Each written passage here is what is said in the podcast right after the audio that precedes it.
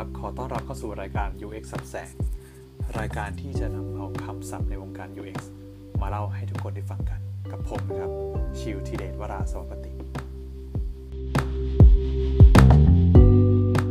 ครับ ก็เดินทางมาถึง episode ที่ 3 แล้วนะครับ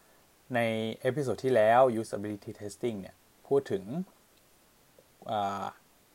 ความหมายของมัน usability testing คืออะไร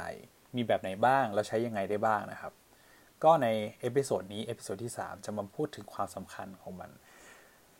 จากประสบการณ์เลยเนี่ย ความสำคัญของ usability testing เนี่ย คือมันช่วยให้เรามั่นใจครับว่าสินค้าผลิตภัณฑ์ของเราเนี่ย มันพร้อมมันมีประสิทธิภาพมีคุณภาพที่ดีก่อนที่เราจะนำออกสู่ตลาด ซึ่งแน่นอนมันเป็นเรื่องของการทดสอบสินค้านั่นแหละ ให้ให้เรามั่นใจว่า เฮ้ยมันมันใช้งานได้ดีนะ ซึ่ง usability testing เนี่ย มันช่วยให้เราเจอปัญหาถูกไหมมันก็เราก็สามารถที่จะปรับปรุงได้ ไม่ใช่แค่ก่อนที่จะออกตลาดเท่านั้นนะครับ มันยังช่วยให้เราเจอปัญหาก่อนที่เราจะเข้าสู่กระบวนการพัฒนาหรือว่าการ develop ด้วย นี่คือนี่คือใจความสำคัญของมัน แต่ว่าอีกประเด็นหนึ่งเลยเนี่ย usability testing เนี่ยยังช่วยให้เราวัดผลเป็นเชิงตัวเลข อย่างที่บอกไปคือเรามี quantitative usability testing อยู่ ซึ่งจริง ๆ แล้วถามว่าสิ่งที่เรารู้จักอีกอย่างนึงคือ Analytics มันช่วยบอก มันช่วยวัดผลในเชิงตัวเลขได้ไหม ช่วยได้ครับ แต่ว่าในบางเหตุการณ์บางสถานการณ์นะครับ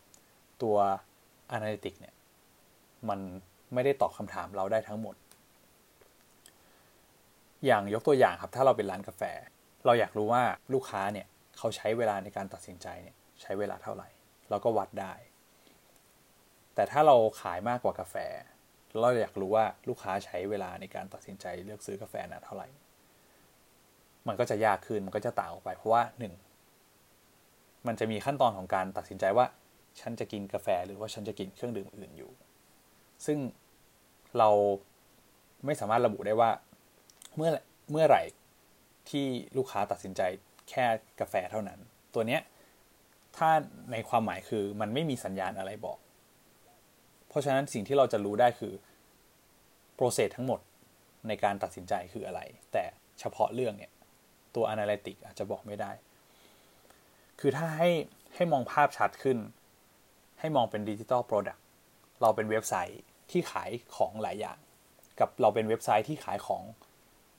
ประเภทเดียวกัน ประเภทเดียว อย่างเช่นเราขาย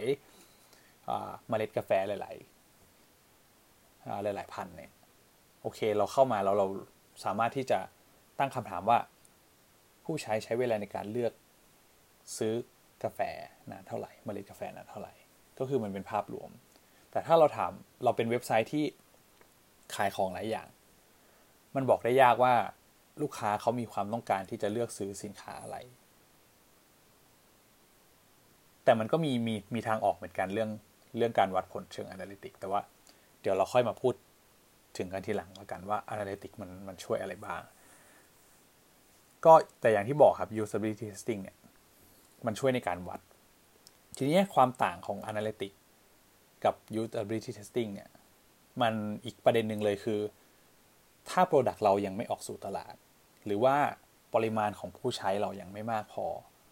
usability testing ก็เป็นอีกหนึ่งเครื่องมือที่เข้ามาช่วยในการวัดผล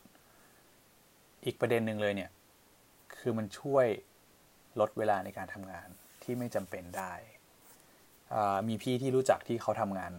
เกี่ยวกับซอฟต์แวร์ development เนี่ยเขาบอกว่า developer ส่วนใหญ่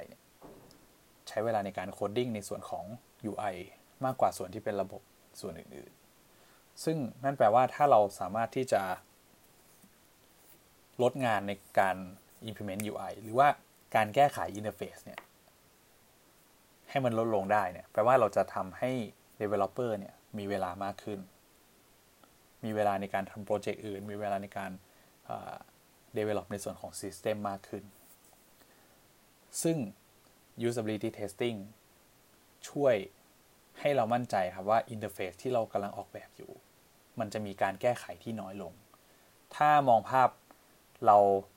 ออกแบบ interface ไปแล้ว เรามาทำ test ทีหลัง หรือเราปล่อย product ออกไปแล้วมันมีการแก้ไขมีปัญหาที่เราไม่ได้แก้ไขมันก่อนที่จะ develop หรือว่า implement ไป นั่นแปลว่าเราต้องใช้เวลาในการกลับมาแก้ไข interface เพิ่มขึ้นไป ถ้ามองให้กว้างขึ้นครับ ถ้าเราลดเวลาให้ developer ได้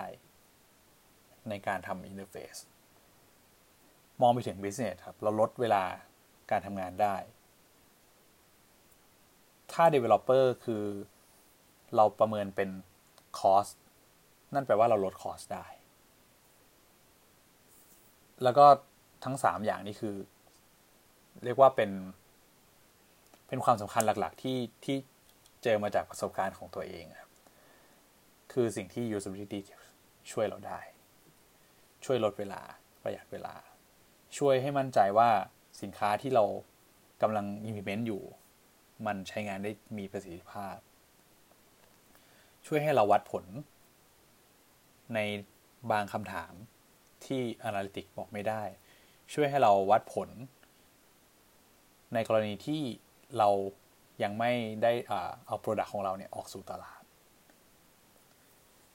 ซึ่งจริง ๆ แล้วเนี่ย ความสำคัญของ usability testing เนี่ย มันก็ยังมีอีกหลาย point เหมือนกัน แต่ว่าประเด็นหลัก ๆ ที่ที่ได้พูดไปเนี่ย ก็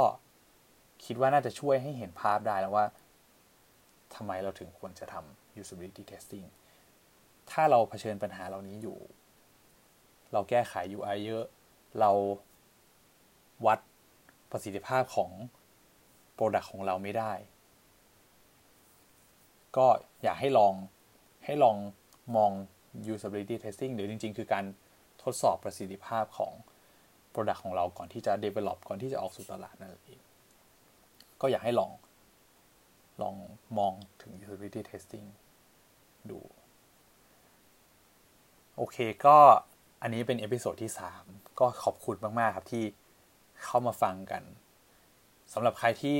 เพิ่งเข้ามาฟังเป็น episode แรกก็สามารถกลับไปดูได้ใน episode แรกพูดถึงคำว่า think aloud เทคนิคการ think aloud episode ที่ 2 พูดถึง usability testing ว่ามันคืออะไร มันมีแบบไหนบ้าง มันใช้งานยังไงบ้าง ใช้งานตอนไหนได้บ้าง ครับก็ยังไงฝากติดตาม episode ต่อ ๆ ไปด้วยนะครับ ก็พยายามที่จะ up episode ใหม่ ๆ ทุก ๆ วันพฤหัส ถ้าไม่มีอะไรผิดพลาด ก็สำหรับ episode ที่ 3 นี้ก็ขอบคุณมากครับ